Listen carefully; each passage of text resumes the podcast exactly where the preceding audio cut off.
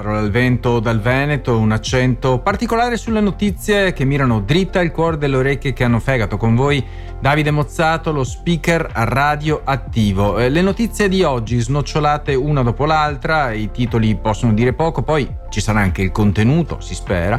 Sovraumana umanità, Paolo, la tecnica e il mondo, Nazila, Farinetti l'Italia sarà salvata dai ventenni e Goel è l'ultima notizia. Cominciamo con la prima di questo slot eh, del parlato che interrompe il flusso meraviglioso eh, musicale. È eh, un corsivo di Mattia Feltri sulla stampa di oggi che si intitola appunto Sovrumana Umanità. Virgolette, non aggiungo nulla perché credo che il pensiero sia così rotondo da, da, da essere ver- veramente comprensibile. La ferocia e la clemenza dell'uomo, scrive Mattia Feltri, si fronteggiano in due notizie in cronaca. Un marocchino di 43 anni ha confessato l'omicidio della tabaccaia uccisa a Foggia la settimana scorsa, bottino da 75 euro. E poi l'altra, l'Alabama potrebbe essere il primo stato a sperimentare un'esecuzione con l'azoto, una mi sembra la tragica eterna notizia della condizione umana, quella del marocchino che uccide questa signora a Foggia, no? Eh, l'altra appartiene invece a una storia più recente, da quando l'uomo si pose il problema di infliggere la morte con umanità. Allorché il condannato respira azoto puro, dicono i sostenitori, nel giro di pochi secondi perde conoscenza e subito dopo la vita. L'azoto puro è un'evoluzione della ghigliottina, secondo questo corsivo, eh, che mi sembra molto ficcante, è lo strumento inventato per ridurre il supplizio a un batter d'occhio. Da un paio di secoli o poco più l'obiettivo è di ammazzare ma con contegno senza esibizione di sangue e sofferenza. Questo mi pare stabilirebbe la distanza tra un volgare assassino e l'assassino di Stato. Pure il comandante di Auschwitz, Rudolf Hoss, racconta nelle sue memorie di quanto si batté nel trovare una soluzione più compassionevole per far fuori gli ebrei. Del gas eh, scarico dei camion riversato nelle baracche da cui uscivano urla raggelanti. E, e di come salutò con sollievo l'introduzione dello Zyklon B così rapido e risoluto. Spero di non offendere l'uomo e i suoi sovrumani sforzi di umanità, scrive Mattia Feltri, ma ho sempre pensato che la sterilizzazione della morte non fosse studiata a beneficio della vittima, quanto del carnefice, che rifiuta per sé la qualifica e la sente riecheggiare nello strazio del morente. Peggio di un assassino c'è l'assassino che si arroga il diritto di non esserlo.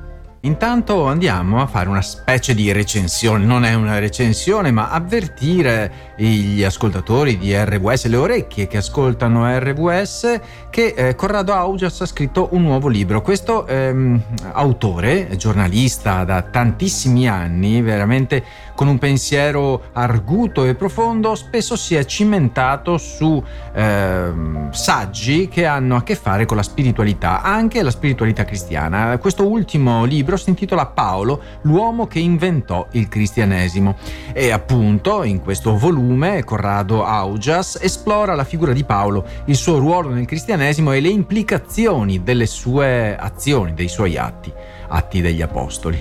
Augias solleva importanti domande sulla natura della fede e della religione, leggo. Paolo, un ebreo di Cilicia, cittadino romano e uomo di grande energia, viene incaricato di perseguire i seguaci di Gesù a Damasco, ma subisce una visione divina che lo cambia profondamente. La sua missione si trasforma in una fervente predicazione, lo sappiamo, del cristianesimo tra i gentili, che non sono le persone gentili nel senso, ma le gentes, eh, le, le, le, persone non ebree, ecco, portando alla diffusione di una nuova visione religiosa basata su un Dio trascendente.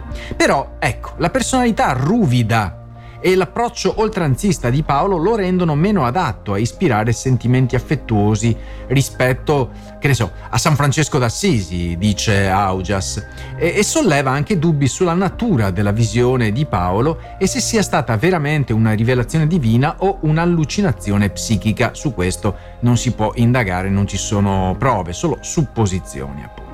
La sua fede nella sua missione è incontenibile, quasi un'ossessione, ma eh, viene posta la questione se sia eh, un, un necessario trombettiere celeste o, o un, semplicemente un delirante, questo scrive Augias nella trattazione lunga di queste tematiche all'interno del suo libro. Ehm, si sviluppa all'interno del libro anche un focus sul conflitto tra la visione di Paolo e di Giacomo, il fratello di Gesù, sulla direzione del cristianesimo e il destino dell'umanità. Paolo poi si concentra sulla predicazione tra i gentili causando un profondo impatto nell'inconscio collettivo che dura da oltre duemila anni.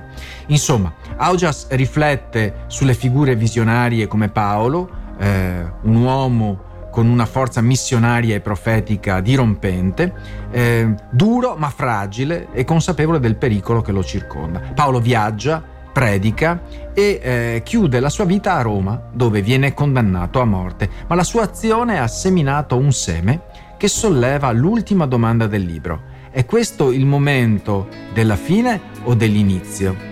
Eh, la morte di Paolo si intende. Paolo è stato anche una persona che ha navigato parecchio, ha fatto, ha fatto anche naufragio più di una volta, non per sua imperizia, ma perché insomma i mezzi tecnici per attraversare il Mediterraneo dell'epoca non erano molto, molto performanti. Stiamo riflettendo ancora, eh, ormai in coda, a questo libro di eh, Augias, Corrado Augias, Paolo l'uomo che inventò il cristianesimo, ma abbiamo già dato, intanto siamo sempre a parole al vento dal Veneto, cari amici, un accento particolare sulle note, le notizie note o meno, che mirano dritta al cuore delle orecchie che hanno fegato, questo è il sottotitolo, eh, la tecnica, la tecnica e il mondo. Passiamo da Corrado Augias a Umberto Galimberti. Eh, questo autore, straordinario, afferma che nel mondo dominato dalla tecnica l'etica del viandante, eh, che non ha una meta precisa, è l'unica possibile. Ho letto diversi, diversi saggi di Galimberti a proposito dell'uomo e la tecnica della tecne greca. Beh, la tecnica ha cancellato, secondo Galimberti, la possibilità di concepire una storia guidata da un fine predeterminato L'etica, ora, deve emergere dalla processualità incessante e in continua evoluzione dell'azione tecnica stessa, anziché da norme ideali, cioè si trova la propria etica cammin facendo, quindi l'etica del viandante, appunto. Galimberti avverte che nonostante la tecnica non abbia ancora completamente conquistato la mentalità umana, il passo verso una totale macchina mondiale è già stato compiuto. Però ecco, la tecnica non offre stabilità o definizione, piuttosto apre il mondo a una continua, come dire, eh, novità e imprevedibilità, perché la tecnica fa passi da gigante anno dopo anno e questo crea una nuova libertà simile a quella del viandante che non ha una meta fissa. Il viandante, diversamente dal viaggiatore, eh, va detto, cerca solo... Eh, viaggiatore cerca di raggiungere la meta, il viandante invece è più o meno come noi quando entriamo nei grandi magazzini e vaghiamo senza sapere dove andare. E quindi il viandante abbraccia l'insolito e scopre il paesaggio in ogni suo dettaglio, senza cercare una destinazione finale, anzi il viaggio è già il traguardo, no? Mentre il viaggiatore vuole arrivare al traguardo, il viandante, eh, il viaggio è già il suo traguardo. Questo atteggiamento gli permette di vivere il presente e accogliere il mondo come dono. La prospettiva del viaggiatore invece riduce i luoghi a tappe intermedie per raggiungere la meta. Eh, infine, Galimberti aggiunge che abbandonare l'ossessione per una meta definita permette di immergersi nella corrente della vita, diventando naviganti e scopritori di nuove esperienze. Eh, intanto un nome, un nome che riecheggia nelle mie orecchie da stamattina quando ne ho letto la storia. La conoscevo ma me ne ero dimenticato. Assaliti come siamo da, eh, da, da grandi assoluti, assaliti dagli assoluti. Nasila, Nasila è il nome, perché è ancora in carcere Nasila, è una donna. Eh, perché ha rifiutato il velo e è passata per lo sciopero della fame. È una giovane giornalista fermata per la quarta volta, eh, incredibile. La giovane giornalista iraniana Nazilal Marufian, dopo essere stata liberata dal carcere, ha ripreso a denunciare l'arresto del musicista Mehdi Yarahi e ha pubblicato una foto di sé senza velo sui social network. Questo gesto ha attirato l'attenzione delle autorità eh, che hanno fatto irruzione nella sua casa a Teheran e l'hanno portata in tribunale dove è iniziato uno sciopero della fame. Nazila Maroufian è nota per la sua critica al regime degli Ayatollah e ha scelto di diventare una giornalista indipendente pubblicando le sue inchieste e interviste sui social media. Nonostante la sua giovane età, Nazila è diventata una delle giornaliste più seguite durante le proteste in Iran. Le autorità iraniane stanno intensificando la repressione in vista dell'anniversario della morte di Masha Amini il 16 settembre, temendo nuove proteste. Cercano così di incarcerare cantanti, giornalisti, attivisti e artisti per evitare che la popolazione esprima il proprio dissenso contro il regime. Questo nel XXI secolo. E intanto, cari amici, siamo ancora su Parole al Vento dal Veneto, su RVS Accendi la Speranza. Il nostro è un accento particolare sulle note, perché la radio è fatta di musica, e le notizie, note o meno, che mirano dritta al cuore delle orecchie che hanno fegato. E oggi mi è saltata all'occhio un'intervista sul Corriere della Sera di Oscar Farinetti, fondazione di Italy e eh, Green Pea, che ha recentemente venduto la sua prima creatura, cioè Italy e ha spiegato che ogni vent'anni lui vuole cambiare lavoro e interessi, passando dall'elettronica al cibo e ora al vino e ai libri. Farinetti ha tre figli maschi, eh, racconta lui. Francesco, che si occupa di Green Pea, un progetto che promuove prodotti sostenibili, Nicola, presidente di Italy, e Andrea, enologo specializzato. Ritiene che il settore eh, sia strategico per l'economia italiana. Ha sottolineato in questa intervista che nonostante le sfide attuali del mercato, in futuro eh, si potrebbe, potrebbe, diventare un segno di distinzione nel mondo l'enogastronomico, superando eh, bevande come eh, quelle frizzanti che vengono dagli Stati Uniti. Ha anche menzionato che sta inve- investendo in diverse regioni d'Italia. Beh, nel suo libro 10 mosse per affrontare il futuro, che è quello che ci interessa, Farinetti esprime ottimismo sul futuro dell'Italia eh, credendo che i giovani siano una generazione straordinaria, piena di idee e entusiasmo, perché l'ottimismo è il profumo della vita, diceva un altro eh, emiliano o romagnolo, non vorrei offendere nessuno. Tuttavia, ecco, eh, Farinetti riconosce che l'Italia deve superare alcune sfide, compresa la necessità di comunicare meglio e di adottare un approccio più innovativo, lo chiama così. Eh, l'autore di questo libro, 10 mosse per affrontare il futuro, Oscar Farinetti, cita anche Leonardo da Vinci nel suo libro, sottolineando l'importanza dell'imperfezione nel processo creativo.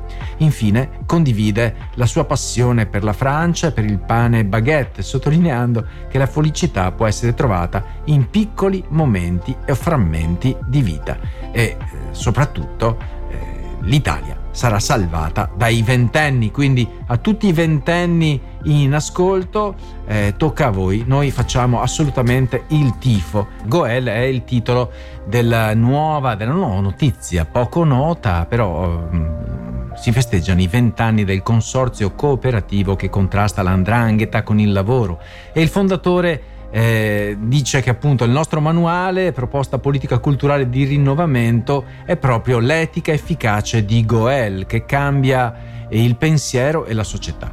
Si chiama Vincenzo Linarello, è cofondatore e presidente di Goel, gruppo cooperativo che opera per il cambiamento e il riscatto della Calabria. Il consorzio è nato nel 2003 e conta oggi più di 35 imprese e cooperative associate. I segni efficaci qui, dice, sono almeno un paio. Il primo è poter dichiarare che ormai da sei anni nessuno della grande comunità di imprenditori, cooperatori, attivisti che fa riferimento a Goel è più stato danneggiato dalla drangheta come invece accadeva prima. Il secondo punto è constatare, cifre alla mano, che ribellarsi alla mafia oggi è conveniente, perché ad esempio i soci produttori di Goel Bio prendono 50 centesimi al chilo, prezzo all'origine, per le arance bio conferite, mentre il prezzo medio locale è di 10,15 centesimi. Vincenzo Linarello, classe 1970, calabrese, innamorato della sua regione, ha messo la sua esperienza e i suoi studi personali di economia, sociologia e psicologia nel libro Manuale dell'etica efficace che segnala lo spartiacque per questa esperienza arrivata al suo ventesimo compleanno, il passaggio da testimonianza a proposta politico-culturale.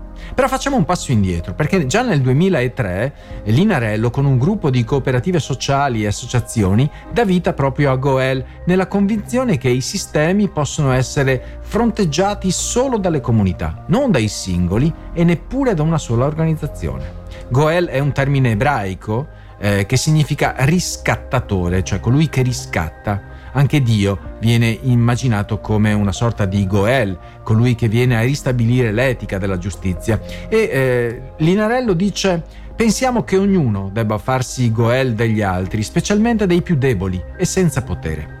Questo pensiero si è tradotto in numeri, eh, non numero, i numeri, eh, il libro biblico, ma in numeri, in cifre. 13 cooperative sociali, 2 agricole, 2 associazioni, una fondazione, 32 aziende che danno lavoro dipendente a circa 320 persone. Una cifra inestimabile di collaboratori e un valore complessivo della produzione di circa 10 milioni di euro. E poi accoglienza dei minori, accoglienza dei migranti, servizi sanitari e sociali per persone con disagio psichico e ancora altro questo grazie al, al, al lavoro di persone veramente valorose come Linarello e i suoi soci. In mezzo il riferimento al, a Bregantini, il vescovo di allora, eh, e la collaborazione anche del giudice Nicola Gratteri eh, che firma eh, la prefazione di questo libro. Eh, veramente una bellissima esperienza quella di Goel che ci fa eh, vivere la speranza.